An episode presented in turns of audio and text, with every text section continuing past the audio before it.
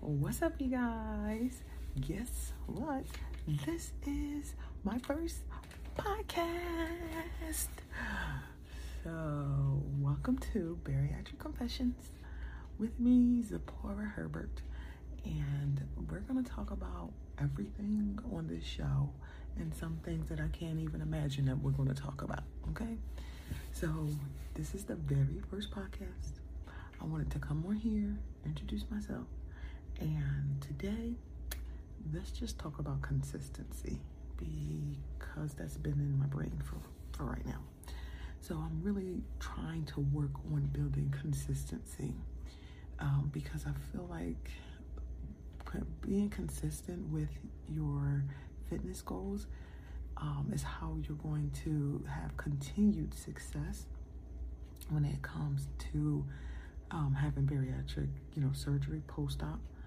And I, I'm just, uh, I'm horrible, horrible, to be perfectly honest, at being consistent. Horrible. So today I started a, um, arm workout challenge um, from YouTube and there's only 14 days, but I really want to um, work on my arms because I'm like over the flab um, or the loose skin. So I know by doing some um, weight training, um, that's going to help. So my goal is to set a time to get up at that time. Uh, right now I'm between 6 and 7 a.m. because most times my kids are asleep and the evening is eaten up by their activities, football, cheerleading, soccer, whatever they're in. So um, I figure right now, doing it in the morning is probably the smartest thing to do. So that way my day does not get, my time does not get interrupted. And because it's still summertime, they sleep in late, which is why I'm talking a little bit quieter. but um, so for the next two weeks, for seven days, I'm gonna get up between six and seven, and I'm going to do the arm challenge um, from YouTube and see, um, you know, the difference that could possibly happen from being consistent. Now, I did a 30-day squat challenge on TikTok, and that went amazing. I went live every day for 30 days in uh, June, and um, I took before pictures, and then I took after pictures, and like I could definitely see the results just from being consistent for 30 days. So I know consistency is key, like not in a cliche way, but I, I understand that um, a lot more. It's just putting it into action. And then a whole bunch of stuff running through my head, like, you know, you say you, you, you make a promise to yourself, but you don't fulfill that promise.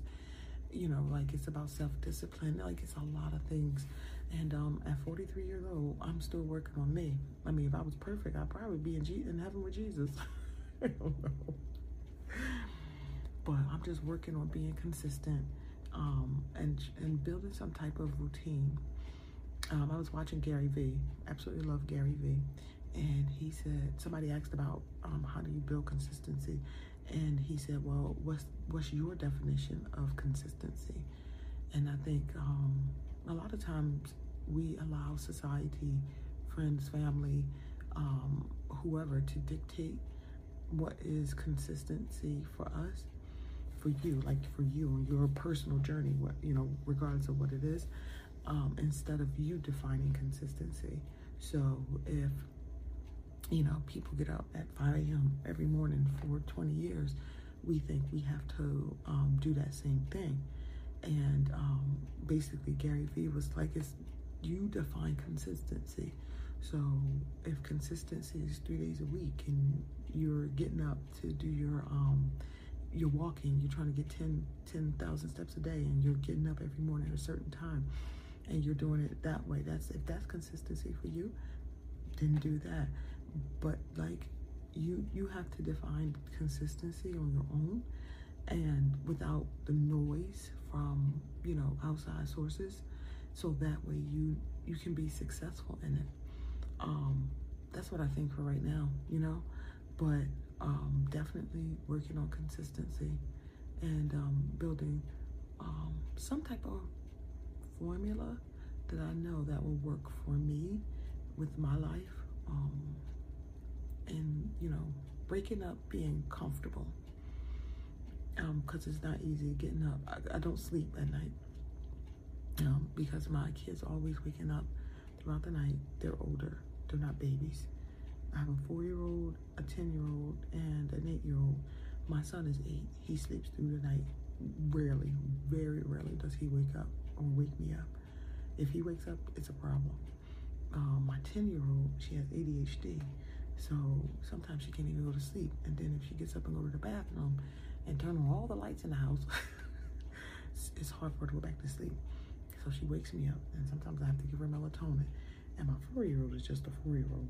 She just likes sleeping in the bed with me and my husband. So when it comes to waking up in the morning, like early morning, I'm like, absolutely not. It's a no for me. Um, but um, I learned that, like, even though, you know, I like to sleep in because I'm not sleeping, and you know, I used to be a morning person, but not anymore. Um, I'm learning that, or I've learned that when there's sleep, I can get so much more done, and it's quiet, so quiet.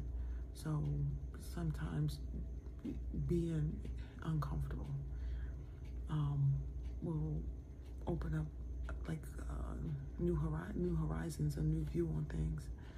So even though I don't like getting up early in the morning, my life dictates, like my life is saying that getting up in the morning for me is the like the optimal time for me to like focus and concentrate and get things done without the noise or you know from kids. So let me know. Um, you guys take a picture of this and let me know that you listen what you think about the this podcast. This is the first one. Um, and um, you know, tag me on social media. I'm on TikTok as um, at Bariatric Jawn, and uh, I'm on social. I'm on Instagram, but not really right now. So um, screenshot it this this episode and let me know what you think about um, being consistent and how you plan on being building consistency in your like post bariatric world. All right, you guys. Until next time, peace.